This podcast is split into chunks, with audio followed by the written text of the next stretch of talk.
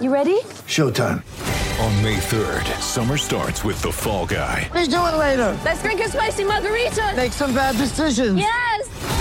Audiences are falling in love with the most entertaining film of the year. Fall guy. Fall guy. Fall guy. That's what the poster said. See Ryan Gosling and Emily Blunt in the movie critics say exists to make you happy. Trying to make it out? Nope. Because I don't either. It's not what I'm into right now. What are you into? Talking. Yeah.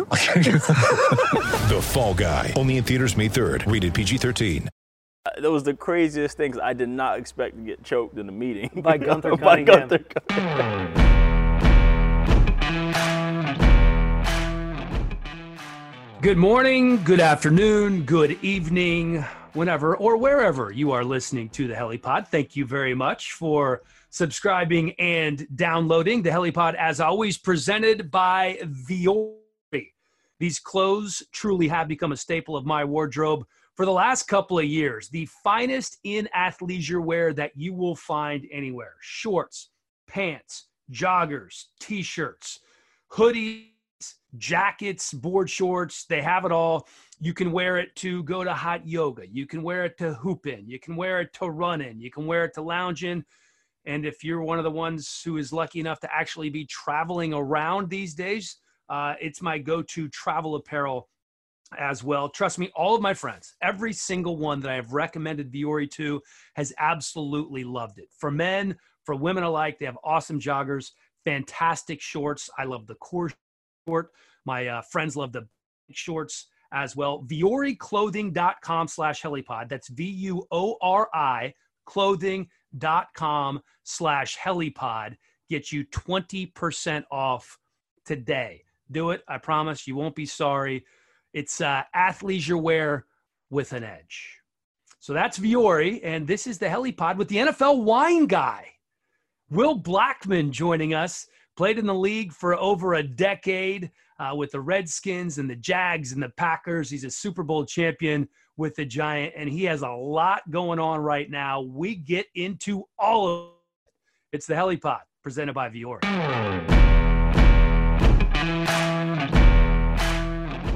Well, I must say, this is a first uh, drinking wine on the Helipod with uh, NFL wine guy Will Blackman. Listen, that's the, that's the only way.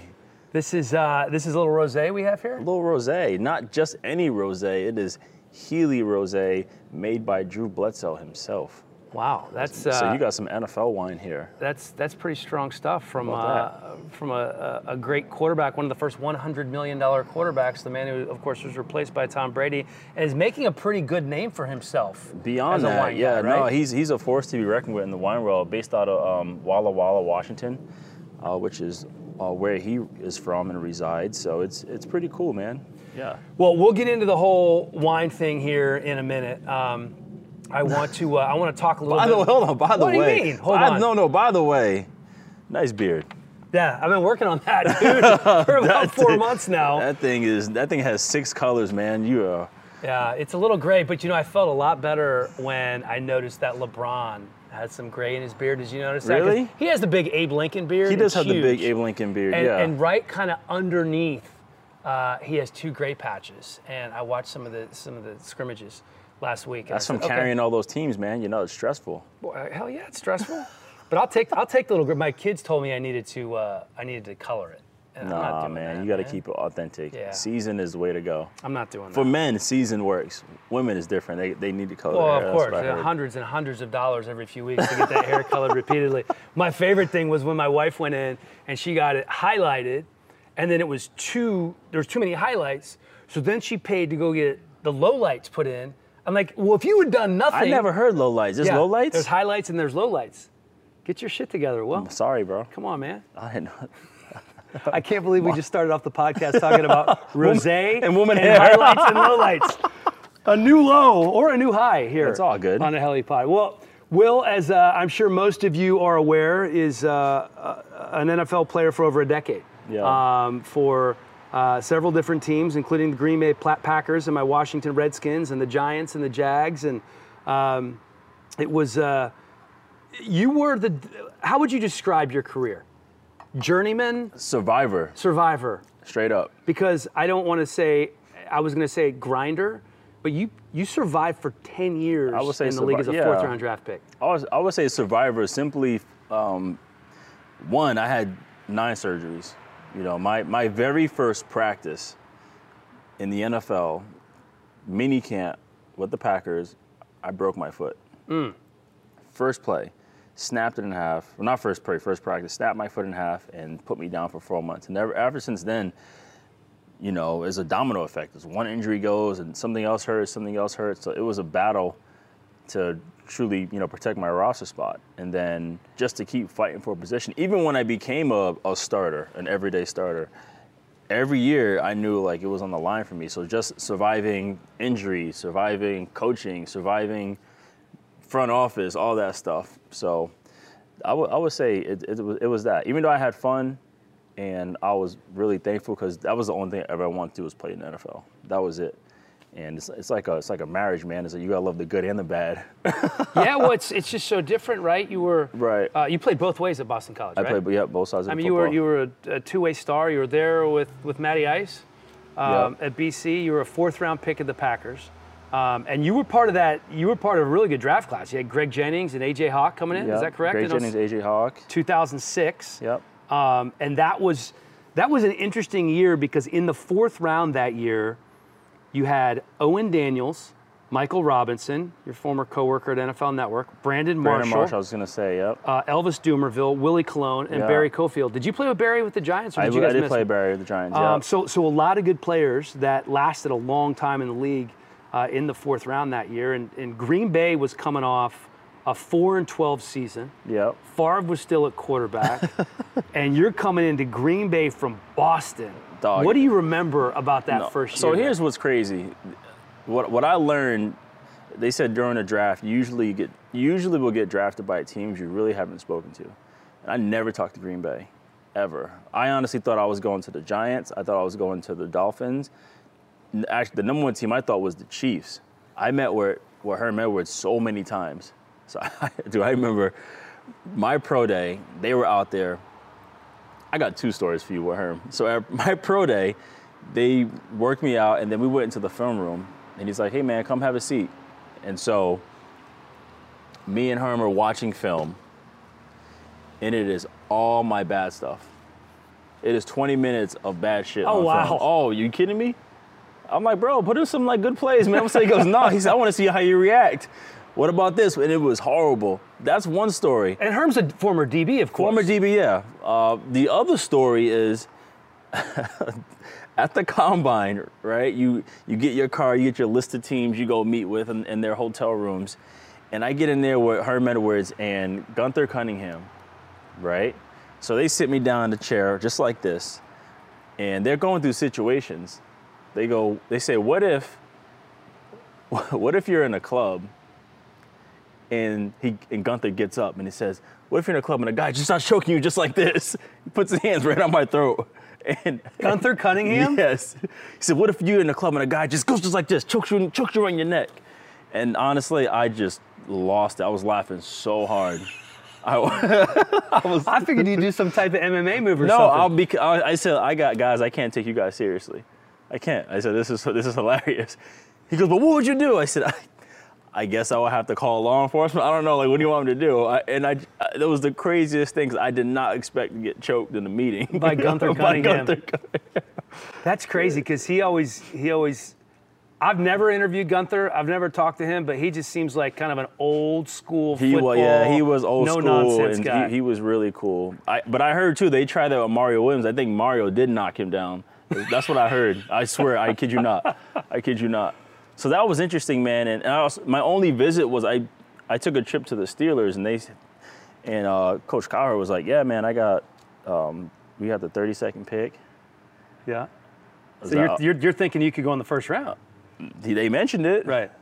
They got Santonio. It worked out for them. Yeah, I'd say You so. know, yeah. But um, yeah, and so it was so funny. I remember when the phone rang. One, first of all, during the draft day, I was so fed up because it, it's not it's not where you got drafted. It's who got drafted before you. That's, that's kind of what bothers people. Mm-hmm. I saw a tweet today. Uh, somebody was like, NFL players are, or people are still mad about people are arguing over the top 100, and I'm like, Yes, people are players are arguing about it because it goes all the way back to like the high school rankings, right? You see who got four stars, who got three stars, who mm-hmm. got five stars. Just like man, I played against that guy. How did he get five stars? Same thing, college rankings. How did he make you know all conference? I beat him. Same Well, so thing. who pissed you off the most that they went ahead of you? There were a lot of players, man. But there had to be somebody. You're doing your job right now. You, you're Yeah, trying, there, had you're to be, there to- had to be somebody that you saw. You're like, come But on, But they were just man. okay. Here's the thing. Let me just put it like this. When it's all was said and done, there were there was like four corners that were still in the league after 10 years. I think it was me, Cromartie, Jonathan Joseph was still rolling. Yeah. Um, I forget who else was it, but they were just a bunch of guys that I actually lined up against when I played receiver, and also guys who I have covered when I played corner. And I was just like, man, it was a long day. So finally, I got the call nine two oh. So you're not going to answer that question. Not at all. So 920. I have no enemies, Dan. I don't want to create right. any. Hey, fair enough. Fair enough. I had to ask. I, can't be bitter. That was what 14 years ago. I can't be bitter We've right both now. done our job now. We did. Yeah, we did. so I see the 920. I was like, Green Bay. I was like, oh shoot, man. this, I say, I think this is the call. And I answer, and it was George Koonce. He's like, hey man, you ready to come be a Packer? I was like, okay, what position? He was like, DB. I was like, no problem. So did you think? Did you not know whether you were going to play offense or defense in the league? I didn't know. I felt like I was getting action from both uh, both positions, but there was one meeting in particular. I met with the Atlanta Falcons in the hallway at the combine, and their player director was like, "Hey, man, you know, we're looking at you as a free agent receiver. We'll pick you up then." I was like, bro, I'm getting drafted. I don't know what. to-" I was like, fuck that. I'm You're playing like, DB. Good, good luck with that, buddy. I said, I'm not playing receiver. I'm playing DB. So every team, I was like, DB, DB, DB. Because you just felt like you had a better shot at, at DB. Well, then. yeah, and that that right there, that alone, when he was like, "We'll probably pick you up as a free agent receiver," I was like, Forget that. That's not what you want to hear when you're No. a college kid coming out. "I'm at the combine. Like these are the guys who were projected to get drafted first of all. Right. So, but imagine that. Imagine going to Pittsburgh, meeting with them, and they got the 32nd pick in the first round, and you talk to Atlanta. He's like, "Yeah, you know, after the draft, free agent, we're gonna pick you up." That's two opposite ends of the spectrum right there. So what you just so you really had no idea. Obviously, you were hoping, wow, I could go to Pittsburgh in the first round, but you so you kind of landed right in the middle of that, Honestly, my range was two to five. and that's Yeah. that's, that's where exactly where you Yeah. went. So Were you when you look back? Obviously, you're you're bugged as a lot of guys are by the guys that go in front of them. But when you look back, was was Green Bay the right situation for you? I think Green Bay was the right situation because my issue was I can do a lot of things, but I never really mastered one position. Right. And the one thing I definitely lacked uh, going into the NFL was uh, learning how to study and watch film. I, didn't. I had no clue. I, in college, I didn't even look at my defensive playbook. I literally went rogue every play. so it's either interception or a touchdown. It was one of the two. either I gave something up or I picked something off. It was crazy until I went to offense and I had to study because we had a real uh, disciplined coach and it was like you better be at your spot. And and the reason I say that why Green Bay was the right spot is because the same year I got drafted is the same year we signed Charles Woodson, who I, I mean, the dude was my wallpaper on my computer. you know what I'm saying? Pretty awesome, yeah. Which is also creepy because he was on my team, and one time he came over to the house, and I forgot it was still on my computer. I feel like you told me the story I before. think I did. and Did I- he see it? No, he didn't see it because I changed it before he came over. But but uh, anyhow, and I say this because I think it was my second year, and I remember like I'm not making any plays on defense. And every game, I my uniform is filthy from like dying, diving and trying too hard.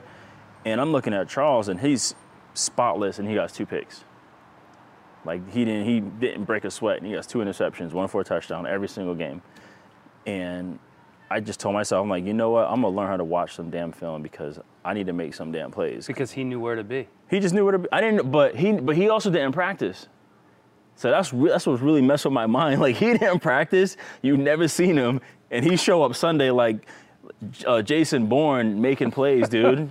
so it was wild. And I remember one night I went back to the facility, and I'm like, I'm just gonna figure this out. And I go into our defensive back room, and I look and I see the fluorescent light from the projector was on, and I look in there and he's in there. It's like eight o'clock at night. He's like, "Hey," he said, "Come on in here, Will." He said, "Have a seat. I'm gonna show you some stuff." And so I literally sat down and got a full lesson from Charles on formations, um, down and distances, splits, concepts, and he's and he literally was like, he's like, "Hey, I'll watch film, and I'll find tendencies. If some, if something sh- shows up more than three times, I'm jumping it." So you learned how to study game film from Charles Woodson. from Charles. That's that's what really, really started for me. I was like, man, it's all about situational football because everybody's fast, right? Everybody's strong.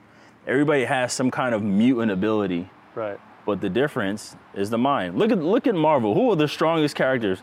The ones that can read your mind, right? That's- you're right. No, it's a great it's a great point, and and I, I think it's so often you hear fans talk about players who are you know back end of the roster guys. And, um, I'm like, you don't understand. These are, I mean, some of the most elite athletes in the world. There's Right. only how many guys in the league? Fifteen hundred about guys. that you exactly. know? Yeah. So that that is interesting. It was such a, a mind game for you, and it took you until your second year to figure it out. But to to get to Green Bay as a rookie with Charles Woodson, Al Harris was was the Charles other Woodson, corner, Al Harris. and uh, and Mike, M- McCarthy. Mike McCarthy was in his first was year. his first year. Brett Favre was in his second to last year. I mean, you're getting there with Hall of Famers action. galore, Oh yeah. and then you break your foot first practice. Broke my foot first. Yeah, we had Ahman Green. He was running back. That's right. Yep. Batman. Batman. But that was was that mentally draining for you? Because I think your rookie year you played in what four games? Uh, I think so. It was draining because you're so your mind is so fixed on like, okay, you can't get hurt because if you get hurt, they're gonna cut you. Right. That was my whole mindset. And I remember Al Harris reassuring me, he was like, Will, they drafted you because they want you here. They want you to play. And I'm like, yeah, but I went fourth round. They said, well, that's where they got you. They had no choice. You know what I'm saying? And um, that was the tough part. Because I remember at that my whole rookie year, broke my foot, came back, and, and then in practice, collided knees with somebody. And then I put ice on my, actually, I didn't put ice on it. They put ice on my knee too damn long. and that it- right? And it ended up freezing one of my nerves, and I had drop foot. So then I um, this is the weirdest thing, dude, trust me. So then I came back after having drop foot, and then I remember playing against the Vikings, and I got blindsided and broke a rib. So my first year was just, I just took a bath in Guinness every day because I was so, I was so fed up. Surprised it wasn't it wasn't red wine. No, I started with Guinness, dude. Yeah. Oh yeah, And then, then you then you moved on. I moved on. Well, yeah. so so Green Bay, you're there. You're there four seasons. Your second season, you play in nine games. You guys go to the NFC Championship game, and that was Favre's last year. Were you? Did you get caught up in any of that? Did you follow any of that? Did you Did you have any idea that he wouldn't be there the next year? Um, It was it was crazy, but I felt like a lot of it was was in house. But you kind of felt that. I think it was was it when Favre was hurt and Aaron Rodgers took over against the Cowboys, and he actually played very very well. We lost that game in Dallas, but you knew they were ready to go. Right. Like this guy won't leave, but he just got us to the NFC Championship game, you know, and he, he played outstanding that year too. So it was interesting to watch from afar, but the, the cool thing it was is like no one in the locker room really got affected by it. Right.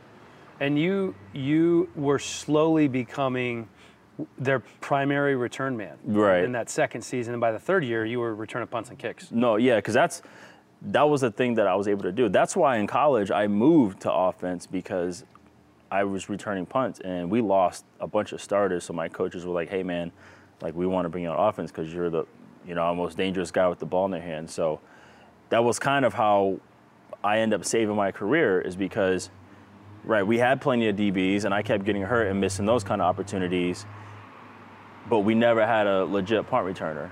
And Charles would do it, but they were like, "Okay, They didn't want to use Charles there all the time. no, because he Yeah. broke his toe one time doing it too. So I was like, okay, I need to figure this out. You know, I think the biggest thing for me is I didn't want to get my head taken off. Well, yeah, who would? What what were you?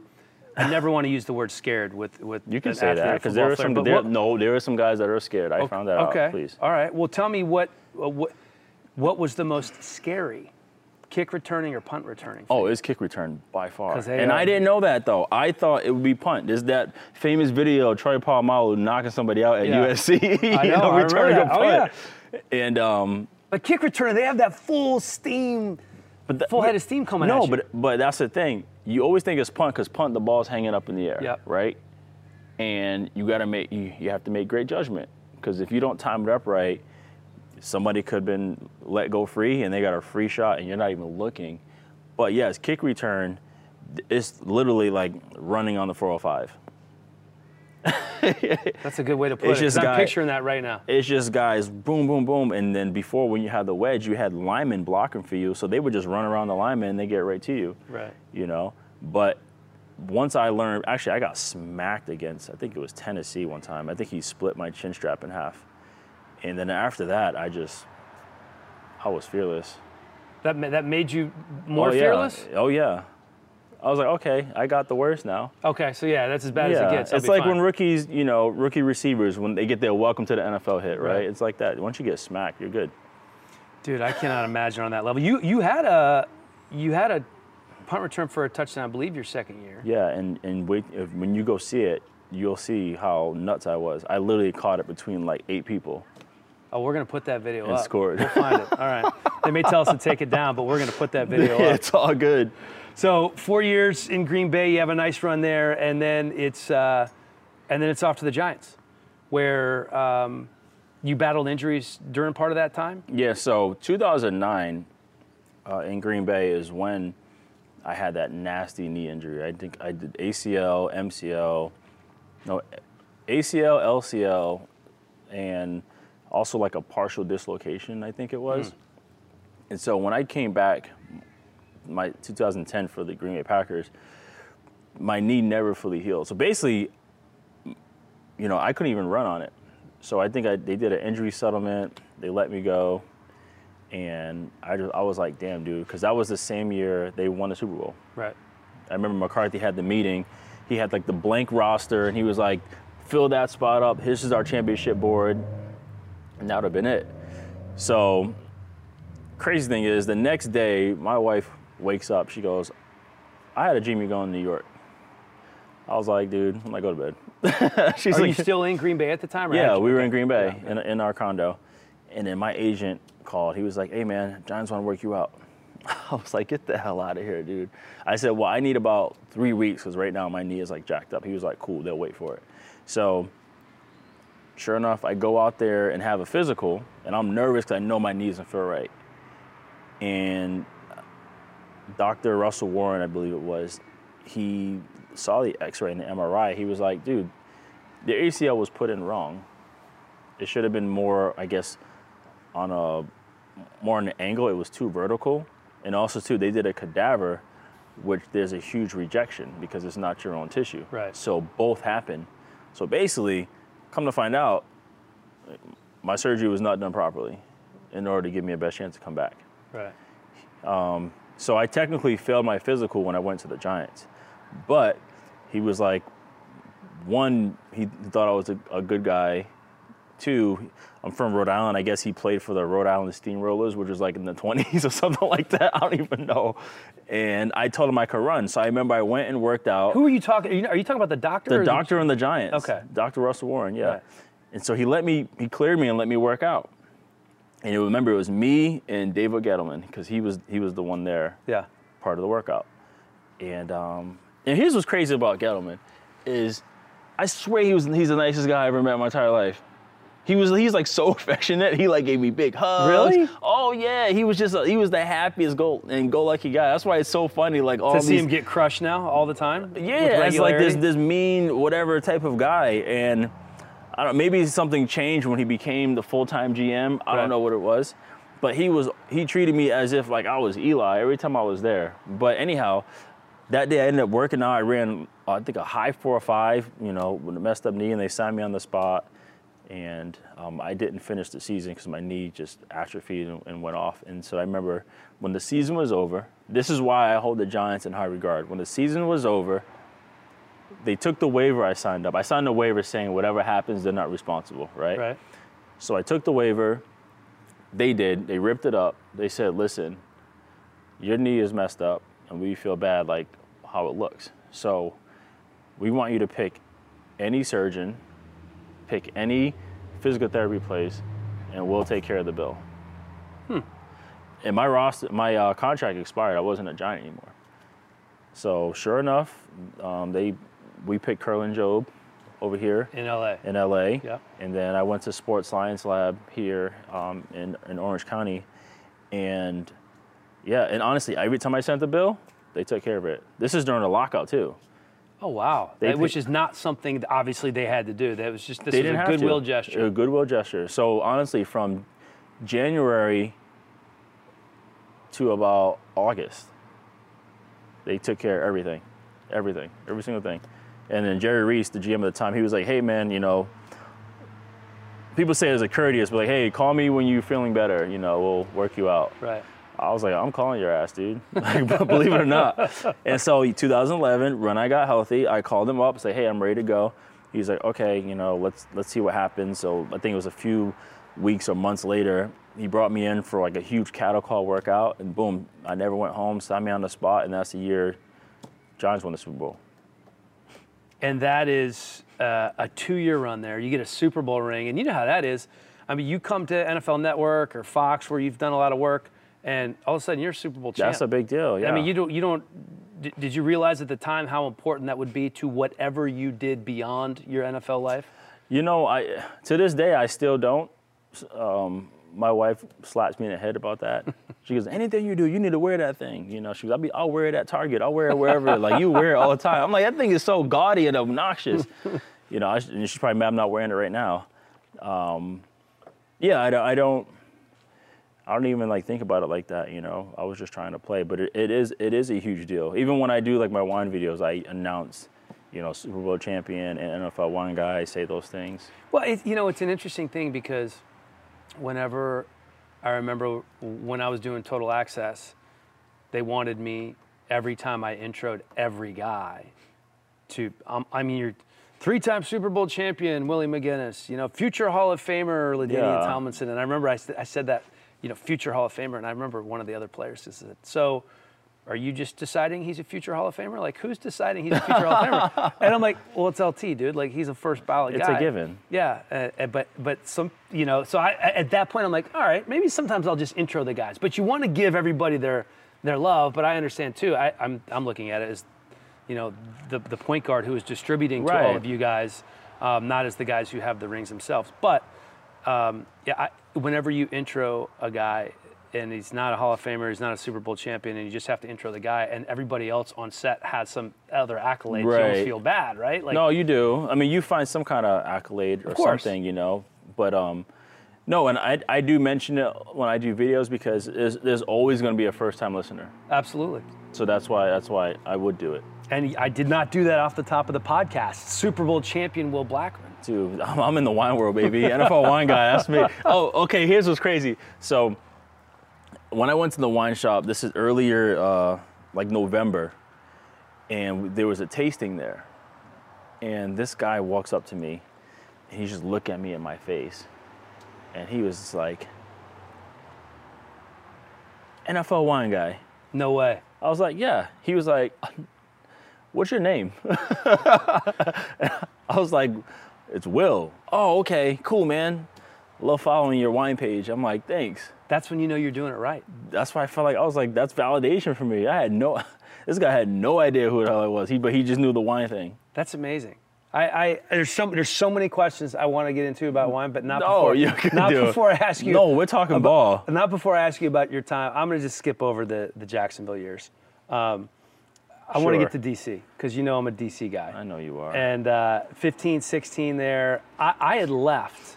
So I was there at the NBC station Yeah. for seven years prior to you getting there, and then came to NFL Network in 2013 after RG3's rookie year. Um, and so you kind of got the tail end of that that whole deal, right? Like you got I got there when he got benched. you got there when he got benching Cousins. Yeah. Well, when he got put aside, so he didn't get hurt, and Right. they owed him money. And what was what was the locker room like when all that was going on? Or are you just so far removed from that and just worrying about yourself that you don't even think about it? Yeah, so I, I came in the same year Scot McCloughan got hired. Yes, the GM. and I knew Scott from the Seahawks. That's where we had our relationship. And um, I think that that 2015 team, he he knew the the roster needed reworking, so we had a lot of veterans on that team. You went to the playoffs that year, right? Nine yeah, we went to the Yeah. playoff because we had a lot of veterans. We Right. had a lot of guys who, despite whatever adversities we had to deal with as an organization, we had veteran guys that just knew how to like come together and get it done. We had, I mean, we had a bunch of outcasts in that team. You know what I'm saying? And, and it ended up working out for us. So I think locker room wise, we understood like there's nothing we, we can really, we can't handle anything outside of what's going on here because at the end of the day, we're the product on the field.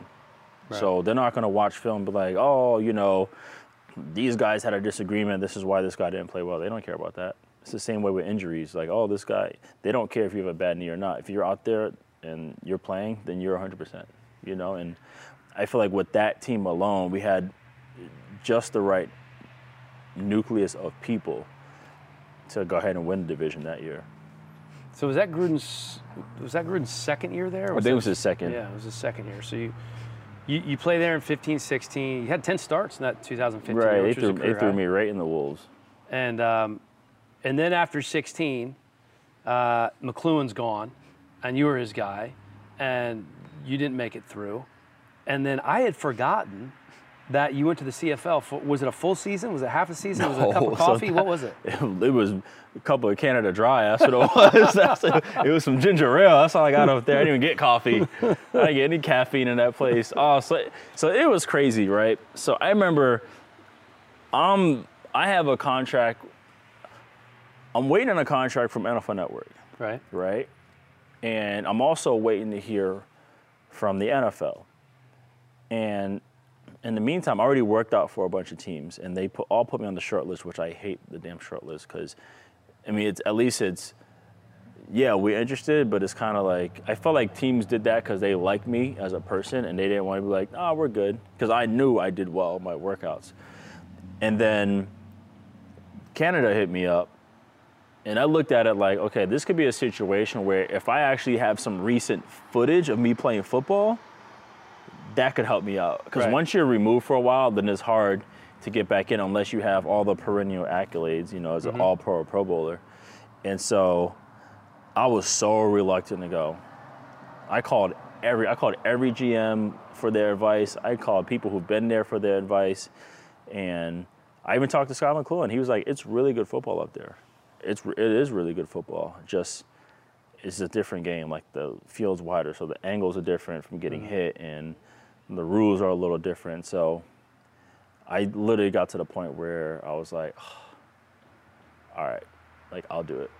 You know, Right. the guy was like, yeah, you come here, you're gonna start first game, boom.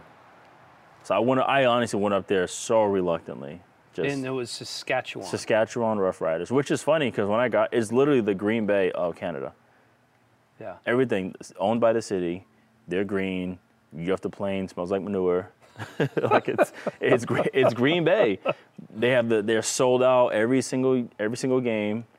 Everyone is diehard, so it's a great place to play football. Where here's where I end up I end up struggling with them is there was tons of um, egos from the coaches. The coaches have egos for the Saskatchewan Roughriders. Massive. Oh, big time, man. It was it was it was crazy because prime example, practice was over. This and this is so dumb, dude. Practice was over, and they have mandatory cold tub. Okay, I Mm-hmm. get it. You know, a lot of guys aren't responsible to take care of themselves. And I pulled the coach aside. I was like, "Hey, I'm not trying to be like a problem." I said, "But I- I haven't been in a cold tub in eight years. I don't take. I don't go in a cold tub. Like I do other things for recovery." He's like, "You got to get in a cold tub." I was like, uh, "That's why I pulled you in confidence. Like I'm trying to talk to you Right, on the right. side, not cause a problem." He goes, "Well, you got to get in there. Cause if you don't get in there, they're gonna be like, why? Why you listen to get in there?" I'm like, "They, they know why I don't have to get in there. You know, I don't need to say it." Yeah. And he's like, well, you know, you got to do this. And then the other thing, that was just one. It wasn't a big deal. I'm like, you know what? That's To- treating you like a child, not, make- not a guy who's played, you know, That's eight, what I'm nine, 10 years in saying. the NFL. I said, okay, you know what? Today I'll get in for you. Right. You know, but you guys have to understand, you know, but that's what coaches in the NFL understood like, okay, you get a veteran, he's going to be a pro. Eh, You're right. They, you have your own routine. You're right. And so anywhere I went in the NFL, my re- my reputation was Will's a pro. You're not going to tell him anything, Right. anything at all. And so when I get there and I hear like, you got to do this, you got to do that, and, I, and so they had one rule: if you're not on the active roster that week, you have to do one-on-ones every day after practice, which for me is fine. They got that high motion, never seen in my life. The hell is that? Right. So what the hell is that? so there you go, man. I got you. I like the play on words. So I, I was like, I want to do it. So I practiced every day. I did the one-on-ones every day. And they say once you're on the active roster, you do not have to do one-on-ones. Even when I was active, I still did the one-on-ones because I wanted to get used to all the weird motions. They they Right. get a full head start before they run off. So one of the weeks came, and we're on this turf every day. I'm 34, whatever it is, and I remember my body was just like aching, and they're like, "Okay, well, you, you know, you're not gonna go this week, so." One, I'm like, why am I not going this Right. week? Right. I'm here to play, dude. I'm here to play. After you guys begged me to come here to start, that's another that's another thing too. They would not tell you who's playing, and it, it was crazy. So I remember I was like, you know what, you're gonna do one on ones. I'm like, I was like, I'm not doing one on ones today, bro. I was like, I'm gonna. Go. You're not gonna do one on ones. I was like, not today, man. I was like, my, I just don't feel good. Yeah. I did everything you guys asked. And this one day, you're not gonna cut me slack. They're like, everybody has to do it. So I remember literally, every- the other veterans did one-on-ones. I took my shit one, the, one side of the facility. And I was in the locker room by myself. The guy was like, you're not doing one-on-ones today? I was like, bro, I did everything you guys asked.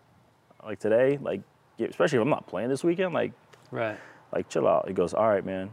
So then, if you're not on the active roster, you have to sign a form saying you're not up that week.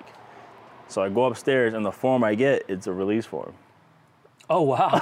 yeah, because the head coach Chris Jones was was trying to make an example out of me. Like, if you don't abide by my rules, I'm gonna let you go. And it was just like, How many weeks had it been up there then? I think I had like four weeks up there.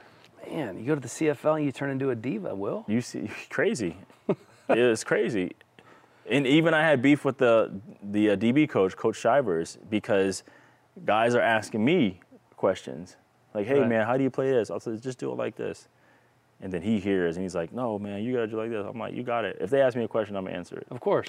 Right. You know. Based on 10 years in the league. Yeah. So So Career- that's why I was done with that because it was just huge egos, and I'm like, "Come on, man, I'm not." One, you guys aren't paying us anything. Right. Two, I'm in another country. What, what uh, I, I generally don't like to get into people's business, although every you know NFL salary is, is public. But like, wh- what what's the league minimum in the CFL, or what was it when you played? I don't even know. Like like two hundred? I got. I think I got. Not even. I think I got more at the Best Buy. So a lot, so a lot less. I used to work at City Sports and when I showed shoes, and I think I got more there. I remember City Sports. They had one of those in Bethesda. Is that a Bo- that was a Boston-based company? I think so, it? yeah. Um, all right, so CFL career's over, and you had been talking. Obviously, did you go to broadcast boot camp? Well, I did go to the boot. I did go to boot camp that year. Okay. Which is why I was in conversation, you know, having a With conversation with the network. Yeah. So, broadcast boot camp, for those of you who are saying, "What on earth is he talking about?" is an awesome program that the NFL puts on for its players, where they bring guys in like James Brown and Brian Baldinger, uh, Kurt Menefee. I was a part of it, and it's three to four or five days, and players who have an interest in broadcasting Yeah. come in, and they get FaceTime with all the network executives. They get it's like a wide open audition. it's, basically. it's amazing. They get Yeah. a, you guys get to put together a resume. Yeah, like tape. Emmanuel Acho, Dan Orlovsky. Oh, yeah, they all went all went through all it. went through it, yeah. Well, I remember I remember when uh, Acho was there, and we had at the time we had three hosts there. It was James Brown, Mm-hmm. Kurt Menefee, and myself, and we would rotate through the players that got to basically do a segment with us. And I basically felt like I needed to apologize to everyone who was in my group that they weren't with Menefee or James Brown, these two big, huge names of broadcasting. But I was just, I was so impressed with the NFL putting that together for guys who had an interest in broadcasting Oh, yeah. because it was it funneled people It to the networks, to NFL Network, to ESPN, to Fox. It was great FaceTime, and I mean, it led to two jobs for you. No, it did, yeah. And honestly, I was gonna I was gonna go to the advanced one this year, um, for for that reason. But um, yeah, that's when I did go. And so right after that, I came back and ended up uh, taking that deal that was offered to me, and that's when I started working at the network. What, and then and then the wine thing, as we are now getting into your post-playing career, it was uh, Mathias Kiwanuka. W- were you roommates with Mathias? We at- were we were at roommates, BC? yeah. Hold Okay. on, before you get that though, I have one more football story. Oh, give it to me. Can I share it? Yes. Okay, it's actually football and media related. Okay, I love okay. it. So, one of the situations, opportunities I was given or offered was to go work at Sky Sports in London. in London, Yeah, right. which I did last year. Which seems to me le- it would be awesome. No, and, and- but it was because of the boot camp. Okay. So I guess the I guess the MVP of the boot camp gets to work at Sky Sports For, a month, right? They said I went, I went for two months actually. Oh, wow, they wanted okay. me for the whole year. I went for two months. And while I was out there, is because they have their own NFL division on Sky Sports. And I remember I was still working out, still like training. right. And Like training like you were if you were playing. well, yeah, because Yeah. we were actually talking to the Raiders. Okay. Because they were trying to bring in some veterans because they felt like they had a was ready to make a playoff push. So I'm talking to Mayock, my agent, like we're all having conversations, and we all realized like, okay, Will's in London. We're gonna be in London. Will, you want to work out in London for us? No way. I'm like, hell yeah, dude. So Wednesday, I show up as a reporter.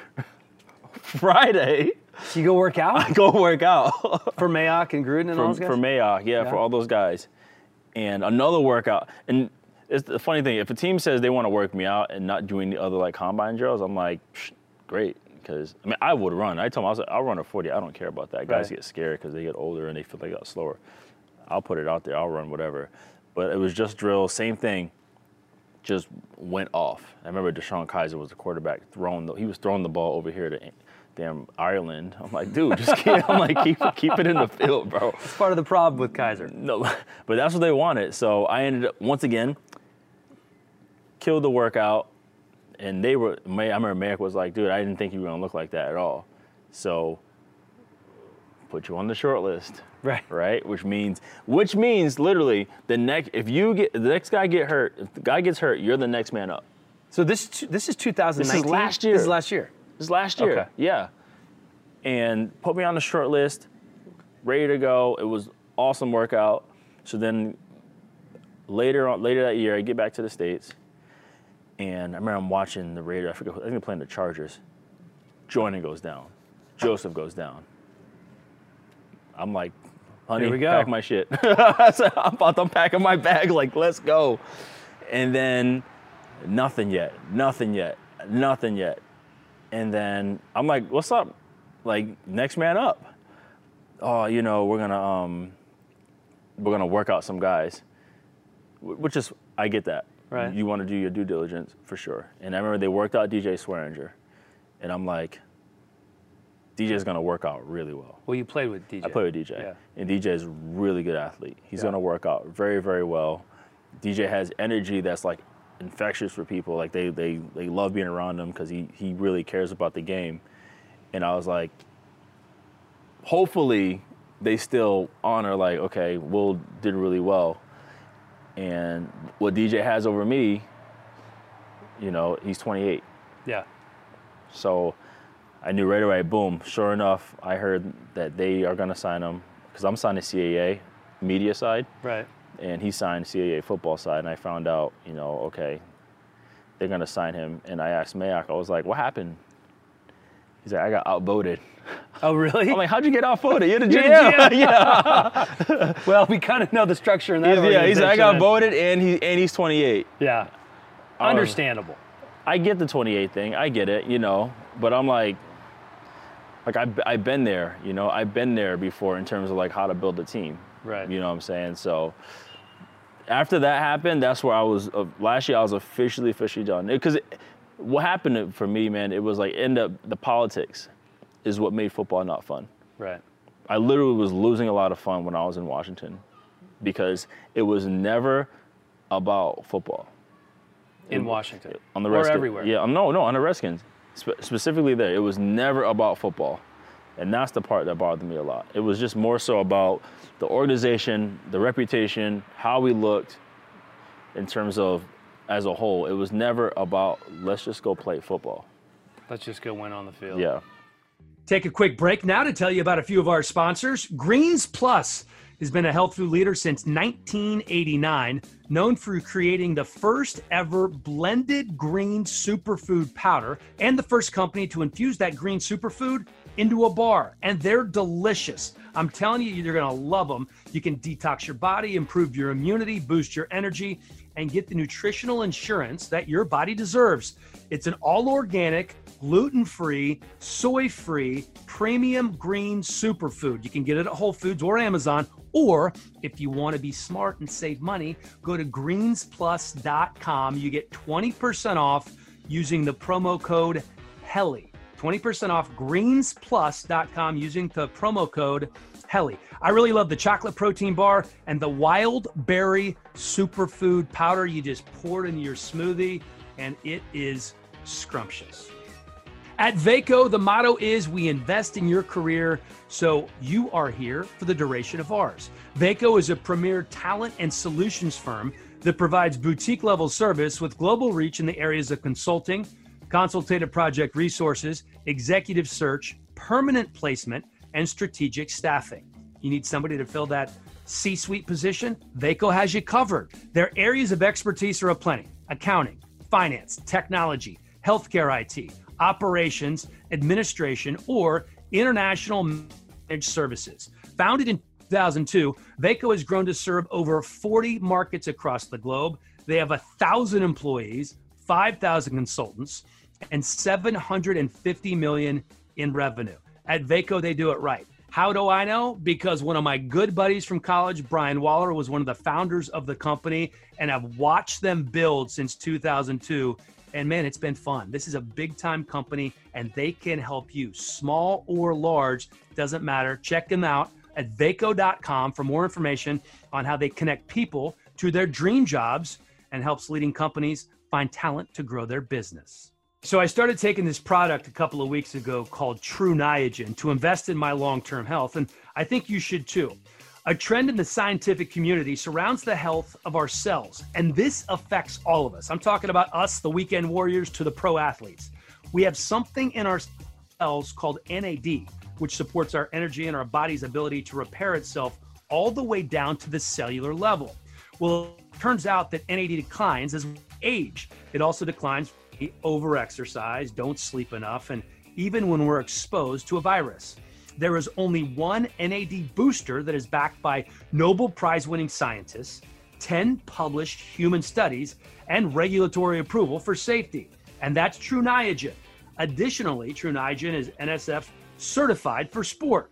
Visit truniagen.com to learn more. That's T R U N I A G E N.com to learn more. It's worked for me, and I think it can work for you.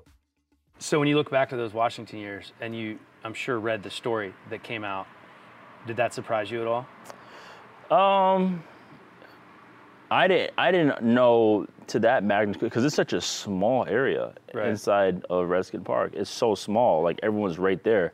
So, um, you know, I, I, I don't want to say that I wasn't surprised. I'm not gonna say I was surprised. It's just that anything that comes out of there doesn't surprise me at all Yeah. you know um, yeah it was it's a tough place to, place to play for a young guy because there, there's so much drama there even when scott got let go i called bruce allen and i'm like am i good like am i going to have a fair chance to compete he's like what do you mean he said well i know i was scott's guy i'm not your guy and you guys just signed dj swearinger so like, what's the deal? After I thought I did a pretty good job as a safety, as my never playing safety in my life, I thought I did pretty good. And he's like, no, man, if you're here, you know, we we want you to compete, whatnot. So I'm like, all good, man. And then obviously, they, you know, had Sua, they had DJ, they signed David Brew, they signed all these safeties. I'm just like, dude, I'm like, all right, man. You know, once saw- again, surviving. Right. And That's you saw it coming. I, I, I don't want to say this. I don't want to say I saw it coming because I look at it too.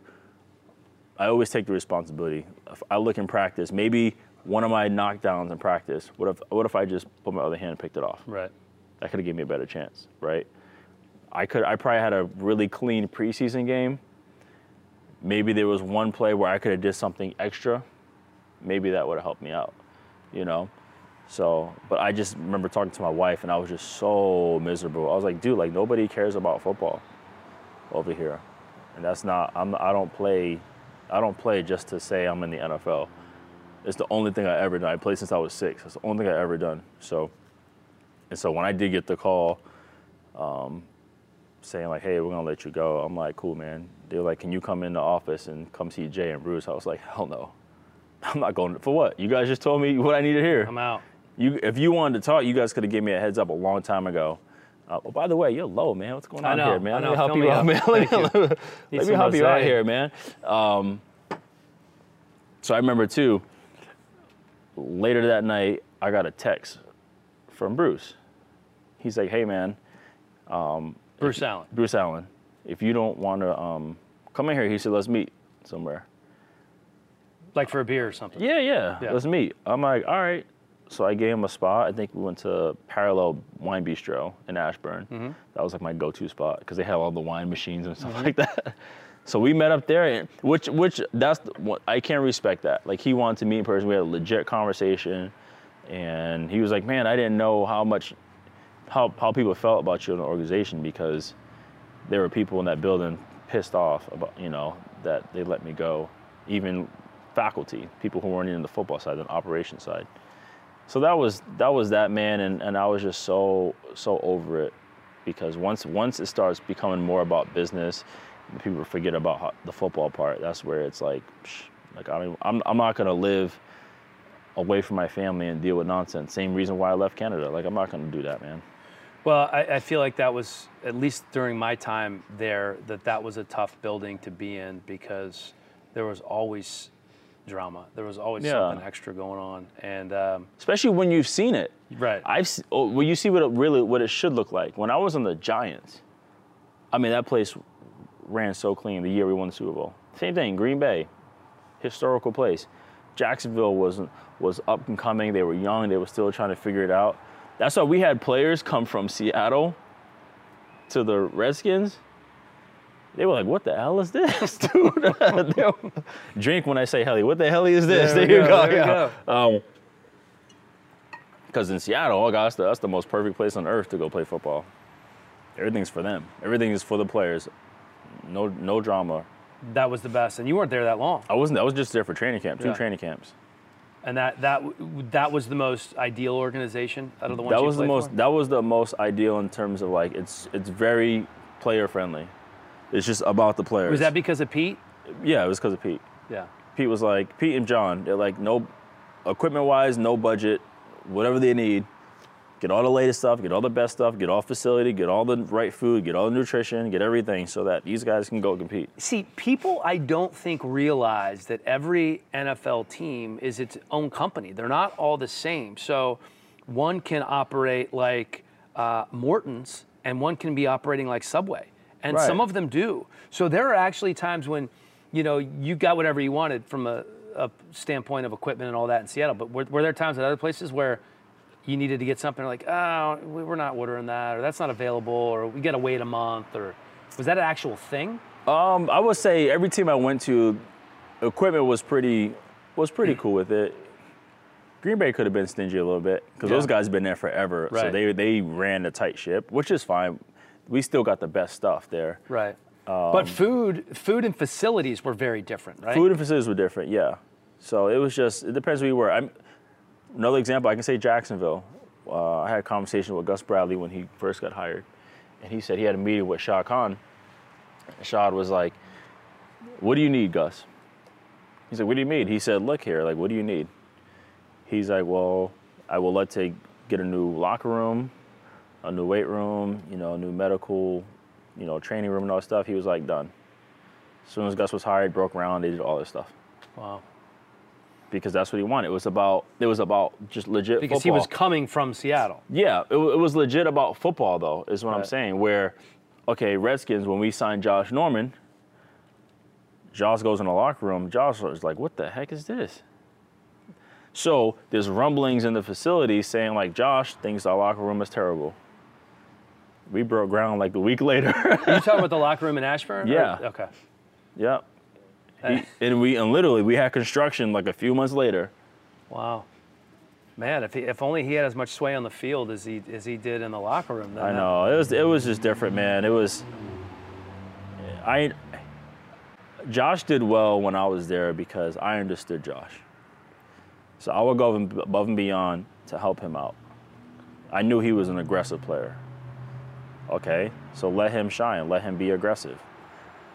Let me hover over more so he can be aggressive. Right. Except there was one game, we were in London. We played the Bengals, which was the worst game ever because it was a tie. and he looked at me. He, I remember he was he was in his in his coverage and he looked at me, like I guess wanted me to hover over and do something. I'm like, not this play. He's like, come on, Will, let's go. I was like, bro, I said 75. He was like, what's that? I said, you make $75 million, dude. I was like, not today. AJ Green's your guy. I'm going over here. You got to man up on him, and I got to I got to help somebody else. Yeah. I say 75. He's like, huh? I said 75 million. That's yours. This is in the middle of the This game, middle of the game. Oh yeah. and Dude, he this- knew exactly what you were He were knew what I saying. meant. Yeah. Though- There's so many things though. It's games are funny. I wish everybody is mic'd up because funniest shit happens in games. That is hilarious. that is freaking hil- 75. oh my God, I can only imagine. He's like, damn, I'm on my own island. He's like, right is that now." a cover? I'm like, 75 million. He was like, That's amazing. Um, any more football stories, or we, can we talk wine now? we can talk wine. I'm sorry. Yeah, no- I, I can talk football forever. No, I, I love talking football. I mean, like, dude, it, let, just unload. If the more, the more stories, the better for me. This is all this thing is for me Yeah. is story time. Yeah. You know what this is? This is. I wanted to do this because when I loved hanging out in the green room more than Yeah, anything. and that's where you hear guys. everything. That's where you hear everything, and so much of it revolved around rookie years and some stories you can't tell, some stories you can tell, some stories are on the field, some stories weren't. But that was my favorite part of the day. So I, okay, I got the perfect segue to wine. Okay. Okay. I probably told this story a hundred times, but not on the helipod. All right. So people were like, hey, how'd you get serious about the wine business and or what made you get into it? And I was like, well, obviously Charles Woodson was there. Charles Woodson has his own wine company, his own wine label, his own winery. And he would always take the defensive backs out to dinner mm-hmm. on every away game. And Did he pay for it? he did pay for it. Wow. Yeah. He did. So I never dealt with hazing with him. Anywhere he went, he paid. I love that. Or sometimes, you know, he'll be like, hey, well, can you get this? I'm like, yeah, whatever, of Yeah. course. I will pay for you, Charles. You're my wallpaper, bro. okay, yeah, exactly. Or Al Harris was the worst though. Al Harris would come and sit down and eat with us, and then he'll like go to the bathroom and When go the to his check came? car. no, before the before the check came, Yeah, but he'd be out of there when the check would come. he would eat his food. So we used to we used to go like the Hooters in Green Bay, right? Yeah. He would eat his like crab legs, and then he'll go to the bathroom, and then we look outside. He's in his car leaving. Just the Irish goodbye. The Irish He wouldn't goodbye. say bye to no one. So Charles would always take us out to, to, to dinner, and he would always order, you know, really nice wines. And I don't remember any of them. I wish I recorded them then, like I do now. So there was one trip. It was 2008. We were going to Minnesota, and we stayed always stayed in downtown Minneapolis. And they had this restaurant called Seven, which is a really nice restaurant. Mm-hmm. And we went there. They gave us a cool table in the back room. I think there was like a fireplace back there, and it was about I think four or five of us. It was me, Tramon Williams, uh, Charles, Nick Collins. I think that was it. Maybe Patrick Lee was with. I can't remember. But I know it was us four for sure. So we have our uh, dinner, order a bunch of wine. This time McCarthy gave us a bunch of time because it was a short flight from Green Bay to Minnesota. And so we order, we just have maybe like four or five bottles of wine, right, amongst the four of us. And then there's like a, there's like a club upstairs. We heard music, and the lady's like, "Yeah, there's music upstairs. You want to go?" So we go upstairs, and we, she gets us like a little couch area. And then I remember we saw Joe Buck and Troy Aikman because they were calling the game. Right. So Charles orders more wine, and then he actually orders shots, right? So we got like a midday game. So they come over and they have drinks with us. Joe and Troy. Yeah. Um, just for, they just came stop by just for Yeah. a quick second. It wasn't like they sat down the whole time. And so we're there for a while, and the next thing you know, like, okay, we got to get back for nighttime meetings. And I remember my head was just pounding, and my eyes were so glossy, and I'm just like, "Oh," like, dude, this is this is not good for me anyway. What time of night was this? Right when you're leaving the restaurant? Like like nine? No, It was like close to eight, I think Okay. it was. I think meeting was eight thirty. I can't remember. I definitely don't remember. so, I mean, my head is just pounding, and that's and I that's why I should have learned my lesson in terms of like you can't go places with these veterans because they they're just different. So my rookie year, we go play the Lions in Detroit, and we go to the clothing store, and I remember Charles Woodson, Al Harris, Nick Collins, these guys are shopping without looking at price tags. Oh, I want this. Everyone's fighting over clothes. I want this, I want this, I want this. And they're just dropping clothes on the register. And I'm like, I want this, I want this. And I dropped my clothes on the register and I saw the saw the damn price. I was like, oh no. I was like, I don't make that much yet. you know, and I'm like, okay, never again. Same thing, go out with these guys for dinner and they having all this wine. They're totally fine. I know Charles was. And um, so we go back, have our meetings, and I get up the next morning and I'm just like, oh my gosh, I feel horrible. And we got to play the Vikings, which I feel like is more of a rivalry than the Bears, even though the Bears have the history. Right. Minnesota hated us for real. And I, that's I never get into rivalries. Even though I was at Boston College, I didn't get into the Notre Dame rivalry. I didn't care about that. You know, it wasn't. It didn't motivate you. It didn't motivate, but I for some reason Minnesota drove me nuts. I don't know what it was. So okay, the game starts. I'm trying my best to hydrate, IVs, all that stuff, and boom! All of a sudden, Charles gets a pick. I'm like, that's Charles. Of course. Yeah, I mean, he, Charles can get a pick blindfolded. The, the ball just hits him in the face every time. it's so annoying, man. and then later that game, Tramon Williams gets a pick, who was with us. And I'm like, well, Charles, I mean, Tramon's actually, he's, he's playing very, very well. To He's now the starter opposite the other side. Then later in the game, boom, Nick Collins gets a pick six. I'm like, what the fuck is going on right now? Shots. shots. yeah. And then, uh, meanwhile, you know, I think my adrenaline's going. I'm, I think I sweat out all the wine. And then, boom, I get a punt return, perfect kick. Boom, I catch it. I take it back to the house. Oh, this was the uh, this was the punt return touchdown. The punt return, yeah, versus Minnesota. So we're in the sideline losing our minds. Like, damn, dude, we gotta go every night and have wine. so that did not happen. We didn't go every night, but I do have a few glasses before bed as like a superstition thing, and I started getting wine. So now, after meetings, when I would go get snacks, people would be like, "Well, what are you having tonight?" So they knew like I was gonna have wine before bed. Right. Um, but that's that's kind of where the wine and, and the NFL thing really started of me sorting out uh, specific wines. So you, you got into this mode where you really started enjoying wine. At what point did you say to yourself, I'm going to really take this to the next level? Yeah, well, I would say I, I enjoyed it obviously before that game. Right. Uh, going to different corporate events and different functions and what have you. And especially at these events, people would talk to me and try to school me up on the wine. Like they were swirling, like, oh, look at the legs and da da da and all that stuff like that, you know. And I'm like, all right, whatever, man. And so I will continue to research and try to learn stuff myself. There was one particular dinner I went out in Milwaukee, and I remember this guy was like, hey, man, I'm gonna order Burgundy. It's the best wine ever. So we ordered it, and it was actually pretty good. So on my own, I went to another place later on, and I literally was looking for Burgundy wine. And I opened the the wine list, and there's maybe like 40 Burgundies. I was like, "The fuck is this?" So I was like, "Okay, maybe it's there's more than one Burgundy." So I picked one Burgundy, and then the the waiter brings the wine, and it's and it's a white wine. I'm like, "This is not Burgundy." He goes, "No, it is Burgundy." I said, "No, the Burgundy I had was red." He was like, "Okay, Burgundy is a region." He was like, "They have whites and reds." I was like, I was like, all right, dude. I'm like, whatever. So that that night, I went home and started like researching, studying, and and that's kind of where I, I started getting a little serious to try to learn more information about it because I really wanted to know what I was talking about. I really love wine, And then later on, uh, that documentary on Netflix called Somm. Somm. yeah, that came out, and I was like, that is different. That's a whole nother way of looking at wine, understanding it, and evaluating. Like these guys can literally smell it, look at it, taste it, and call it. Call the place, call the vintage, obviously the varietal. Crazy. So one of the guys in that film, his name was Peter Neptune. He was one of the master sommeliers, and he actually has a school uh, in Costa Mesa.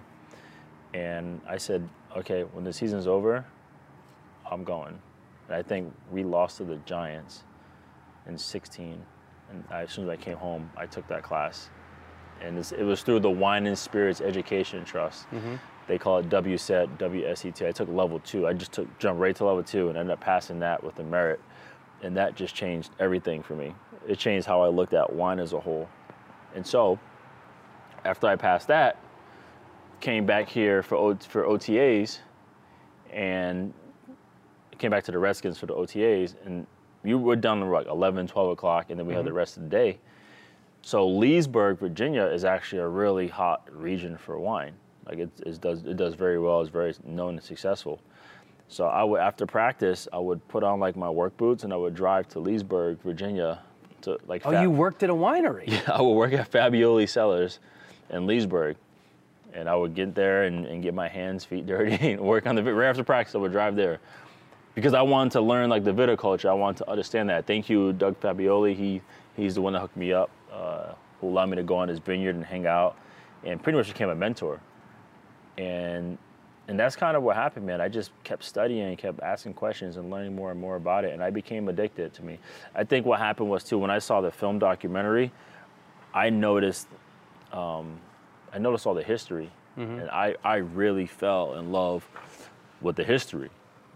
And it was it's very similar to how I fell in love with football, because my father had all these old VHS tapes, you know, with you know uh, John Facenda, and Sam Spence. You know, I I would sit there at four years old and watch these things. I was like, damn, this is so cool to watch the guys who paved the game for us and I was like, that's what I want to do. I want to do it because of the history. You know, obviously I love the attention was cool and being, you know, you know, a famous football player, but I wanted to do it because of the history. Same thing for the wine. I thought it was so cool to see like the all the wars fought over wine, you know, lives changed from wine. Jesus, you know, served wine, like all Yeah. kinds of stuff like that. And you know, And it's so much about geography too, right? I did, that's what I didn't realize. so it is like I I will say if you if you know your geography, you're already like more than halfway there Yeah. because that's how you can tell like what's what. As long as you know the soil, the climate of each area, then you're good.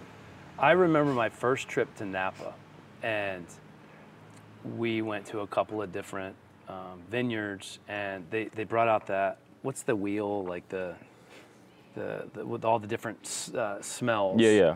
Um, you know, and you, you smell your wine, and you, oh, I smell some floral. There's a little tobacco in there, and there was one. Somebody said, "It's a little barnyard," and I said, "What?" Barnyard, So yeah. barnyard is one of the smells that people use to describe wine. I'm like, why would you want barnyard? But that's just something that some people pick up. Right. Those, you know, some people pick up floral notes, some people pick up barnyard notes. So here's here's what I learned too. I learned that it's not like you have a a natural gift. Like you don't just grab wine and you're like, "Oh, I get all of these things." It's actually taught. It's it's a taught process. So if you find a certain wine where everyone can find this one note, then when you're in a class like, "Hey, in you know, in California Chardonnay, you're gonna get a lot of oak, you're gonna get a lot of butter, you're gonna get a mm-hmm. lot of this and that because that's that's what's known. That's the winemaking process. I, the whole thing is fascinating, and I, I know next to nothing about it, but I can tell you this: there are a few places I would rather be on the planet than wine country, Yeah, and not just yeah. Napa, but all over the world. Right, Whether yeah. it's France or Italy, it's.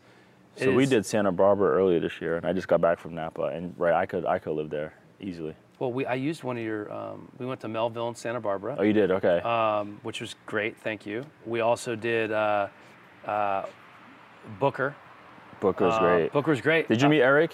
No, he wasn't there. Okay. He wasn't there, but um, I did have uh, my favorite My neighbor. My favorite neighbor. Which is really I, that wine is to me is so interesting because it's so kind of smooth and silky, but when you let it sit on your tongue for a minute, it has a very different taste than just going down. Like that is a wine that if you didn't know anything about wine, which I really don't, you could just pound. Like Oh, yeah. it's smooth. But then if you let then you you get more of the tannins and more of like what's going on. Yeah, with that's it, a that's a my favorite neighbor, and the Harvey and Harriet is the other one that's really good too. Yeah, I have not tried that one.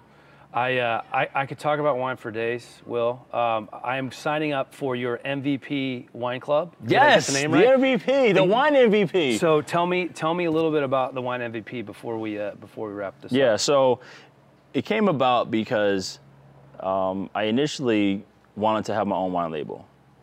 So everyone I spoke to that was a winemaker or in the wine business, they were like, "Listen, you can have the best grapes, you can have the best winemaker, the best whatever. At the end of the day, you gotta sell the wine."